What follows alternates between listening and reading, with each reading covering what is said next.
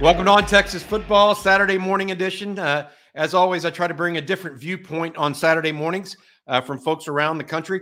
On three, managing football editor and basketball editor Mike Huguenin uh, joining me today from his home. Uh, Mike, welcome to the show, bud, or welcome back. Thanks for having me on. Always yeah, enjoy it. Yeah, I'm, I'm, glad you're here, man. Um, we always get a chance to talk a little broader version of college football and college sports in general when I when I have you on. And I want to start with the topic du jour, which is the transfer portal. Um, right now, it is setting up to be winners and losers, and the teams that are the the FC are the FBS teams that are the lower tier guys are just hemorrhaging players to teams that are in the upper echelon, uh, in the higher pecking order. What is your overall take on what's going on right now? I think that's true to an extent. I also think, though, that there are a lot of Power Five players who aren't playing wherever they are, and they're dropping down to a Group of Five school. So yeah, yeah. the difference is the Power Five guy dropping down was more talented, cons- considered more talented as a recruit, hasn't done anything. The guys at Group of Five level were underrated as recruits, have proven something, and now are moving on. I, I think, though, that a lot of that stuff does balance out. Um, off the off the we're talking about Kent State got ravaged, Western Michigan got ravaged, uh, and a bunch of schools in the MAC lost a lot of key players. But I think next year in the MAC, you're going to see, oh, look, that guy's having a great year. He's a transfer from Michigan State who never played. Oh, he's a transfer from Illinois who never played. So I, I think it does even out to an extent. Um, who are the, some of the? I mean, we we at on three we rank uh, the uh, players in the portal. Travis Hunter, uh, who was one of the top recruits a year ago that went to Jackson State, kind of put Deion Sanders and his program on the map to some degree uh, from a recruiting perspective. He's ranked number one overall in the portal. But really, who are some of the impact portal players that you see that will make a difference next year? Well, I think Sam Hartman, Notre Dame, he's a clear and distinct upgrade on Drew Pyne, um, who quarterback Notre Dame for most to this season. Now, the, the interesting thing about Hartman, obviously, that Wake Forest offense, that mesh point offense, nobody else runs it. Uh, and Hartman was well suited for that offense. Um, he's going to have to adapt to a more conventional style, and he's he's going to have a much better offensive line in front of him. But I think the receiving corps he has to work with will not be as good at Notre Dame as it was at Wake, which is interesting in and of itself because you Notre Dame should have better receivers. But I think Hartman is going to make a gigantic impact. I think Florida State has done by far the best job in the portal. Uh, I think they got six guys who could come in and start. Um, two tight ends, including a kid named Kyle Morlock, a transfer from Division Two Shorter, hmm. um, which is in a school of about a thousand in Rome, Georgia. They got Braden Fisk, a really good defensive tackle from Western Michigan. Um, they got Jeremiah Byers, an offensive tackle from UTEP, who I think will be the best offensive lineman on FSU's roster. And another team that did well with bringing in guys, Wisconsin. Um, Paul Chryst is gone. Um, and I think if you're a Wisconsin fan, you're thinking, okay, his way of thinking wasn't necessarily the most modern way of thinking. He was not a big portal guy. And if you watch Wisconsin play offense, you're like, oh, this is 1983 all over again. So uh, Luke Fickell has come in, brought in Phil Longo from North Carolina. They go out and get Tanner Mordecai from SMU. And yeah, Mordecai throws a ton of picks, but he's also thrown 74 TD passes in the past two seasons. Wisconsin quarterbacks threw 73 in the last five. So upgrade there. Upgraded their receiving corps. Bryson Green, a kid from Oklahoma State, who I think is going to be really good. He's a kid from Allen, Texas. I think he's going to be the number one receiver. Um, but in terms of other individuals, uh, I think Byers at FSU. I think I think Hunter at Colorado will make an impact. I think the difference for Colorado, they brought in a ton of guys from the portal. Um, they brought in a ton of guys from Jackson State. Um, let's just say that the SWAC ain't the Pac 12. Uh, and the SWAC is, if it's not the weakest FCS league, it's the second weakest. So putting up big numbers in the SWAC is one thing that's going to be a heck of a lot different, I think, in the Pac 12. Shedeur Sanders, the quarterback who went with his dad, um, put up gigantic numbers at Jackson State. His surrounding talent, though, was better than anybody else's. That will not be the case at Colorado. And I, I think if I'm if I'm uh, Deion, I'm playing Travis Hunter on defense. I think he could be one of the best corners in the in the Pac-12 right away. And my God, the Colorado pass defense was absolutely atrocious this past season. There, there wasn't much of anything that wasn't atrocious at Colorado. well, that's true. Very true. I mean, um, uh, yeah, what you're saying is all of all of the the surrounding guys for Shedeur Sanders are not going to be Louis. no, no, and that, I mean it's and, and that kid's got, I, got I got more questions for you, Mike. And what about Jay? And what about Jalen Catalon there, Mike? It's time for today's Lucky Land horoscope with Victoria Cash. Life's gotten mundane, so shake up the daily routine and be adventurous with a trip to Lucky Land. You know what they say. Your chance to win starts with a spin. So go to LuckyLandSlots.com to play over 100 social casino-style games for free for your chance to redeem some serious prizes. Get lucky today at LuckyLandSlots.com. Available to players in the U.S., excluding Washington and Michigan. No purchase necessary. VGW Group. Void where prohibited by law. 18 plus. Terms and conditions apply. He, he, he was really good in 2020. Um, 2020 and 2021 and 2022 um, didn't play all that much. Injuries when he was healthy, wasn't that good. Um, he's got a lot more to prove. I, I think Holmes is is a better pickup. Catalon, though, again, when he in 2020 he was a, a, really good safety. I'm also a fan of Ryan Sanborn, who I think is a really good punter. Um, I, I, think too often bringing in a specialist in the portal, no one really cares, but that, that's that's a big deal. And Sanborn was a good punter at Stanford, and he had yeah, he had a lot of work Texas, at Stanford as well. Yeah, Texas Texas uh, used. I picked up a guy in the portal last year at punter and started uh, after the first game. He started every single one and had a, a positive impact on the season. Uh, one of the other questions I want to ask you and get to you as it relates to college football and what we've seen over the last couple of months.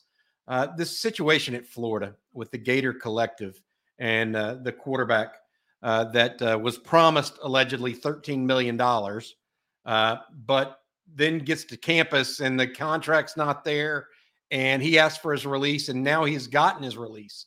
What is your take on that? I know you're a Florida grad, so I want to hear your take on this situation. Oh, I think it's a gigantic black eye for Florida's recruiting. Um, you know, you have to be extremely naive not to think that NIL is being used extensively in recruiting. Um, and the third, I have to admit, the $13 million figure to me sounds ludicrous because I believe Bryce Young had that had two those two big deals with Dr. Pepper and with Nissan. They paid that made him four million. So a Heisman winner makes four million and an untested high school kid makes 13. And I'm not sure about that. But regardless, it's a black eye for Florida's recruiting. It's going to cause Napier and every single one of his staff members to have to answer questions on the recruiting trail for the next nine months about Florida's NIL program. Um, it's it's and a bad that? coming off I mean, a bad season. Yeah, how do you overcome that if you're Billy? That's a good. That's that's a good question. Um, they do have the commitment from Lagway for 2024. Uh, I haven't heard anything from him. They haven't heard anything from any of the other recruits they signed in the 2023 class, which presumably means their NIL stuff is fine. Um, but still, it, it's you know, it, it's like you have you could have 99 good things, but that one bad thing is what everybody focuses on, and perception can become reality. And the perception is Florida screwed up this kid's recruitment. Uh, and I think, frankly, that's that's the reality. Florida screwed up this kid's recruitment um, with with a bad NIL deal or with a collective that wasn't able to follow through or whatever. So it's going to make Napier and his staff have to work a heck of a lot harder, uh, making kids interested and keeping them interested. Uh, the Big 12, uh, Mike, in the portal, uh, any big winners or losers in your opinion at this point? I think Oklahoma State lost a lot of good players. I mentioned Bryson Green earlier, Spencer Sanders. You know, uh, he's a four-year starting quarterback. Um, he wasn't a world beater, but in 2021, the guy was really good, uh, and now he's gone at Ole Miss. Um, they lost Trace Ford, who, when he's healthy, is okay.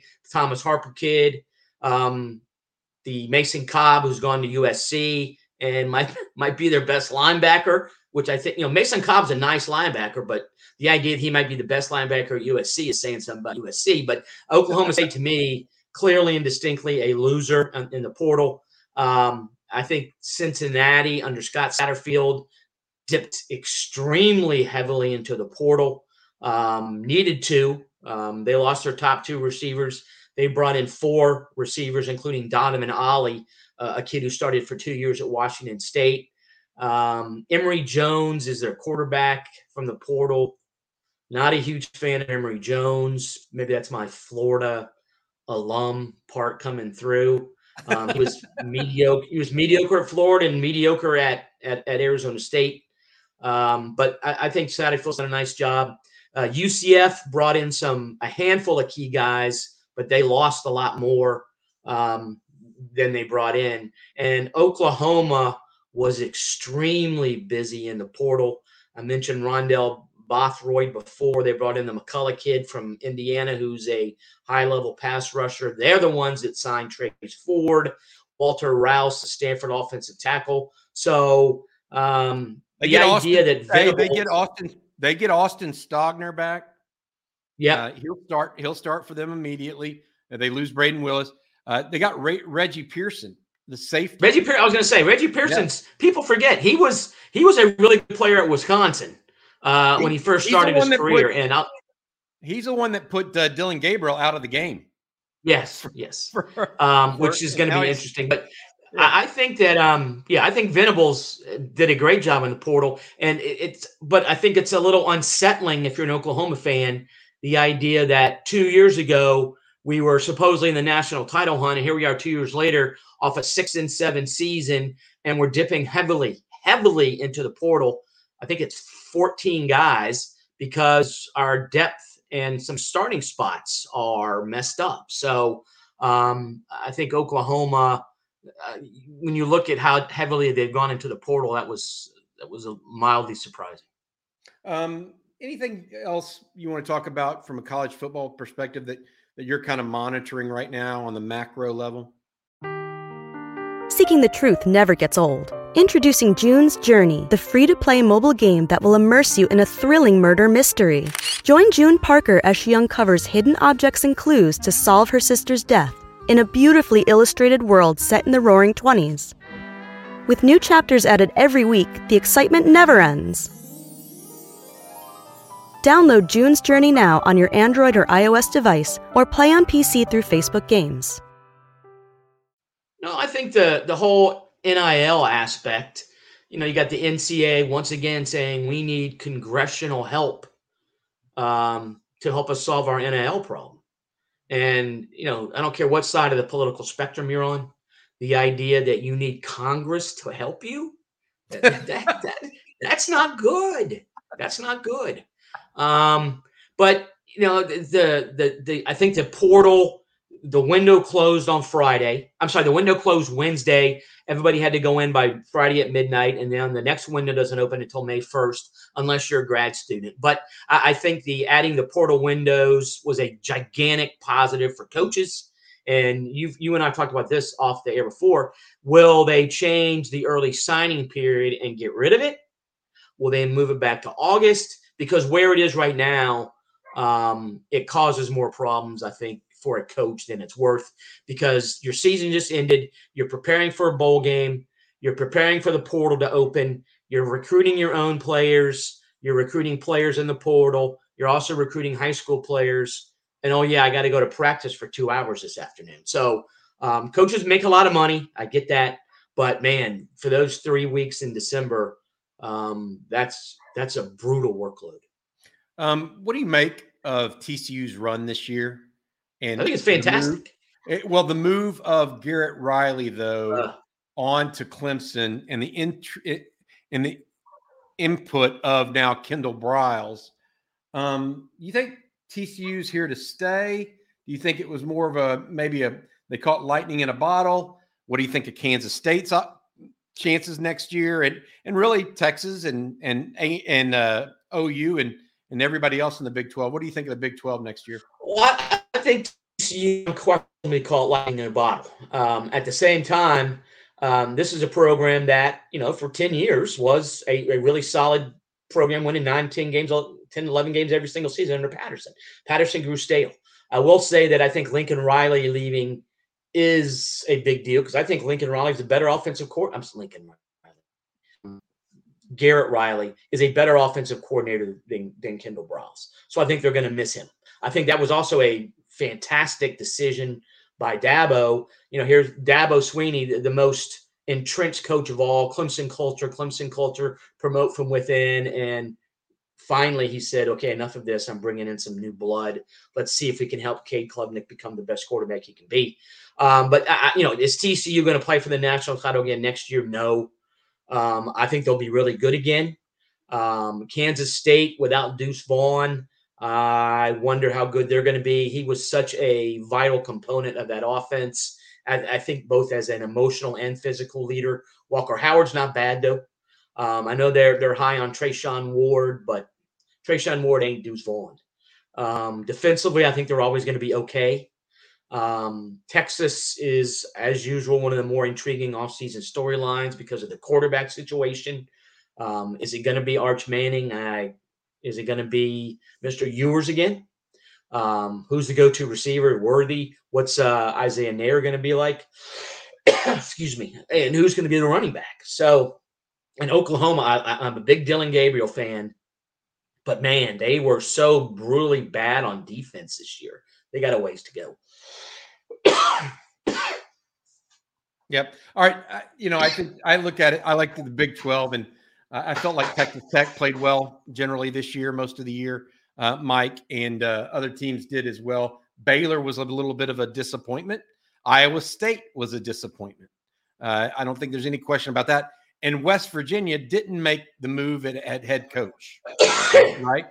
And so I feel like we we've gotten to a situation where uh, you know the, the Big Twelve is kind of up for grabs at this point. All right, uh, Mike Huguenin, thank you for joining us, bud, uh, of On Three. I'm Bobby Burton, and that's been this episode of On Texas Football. Thanks. Thank you, man.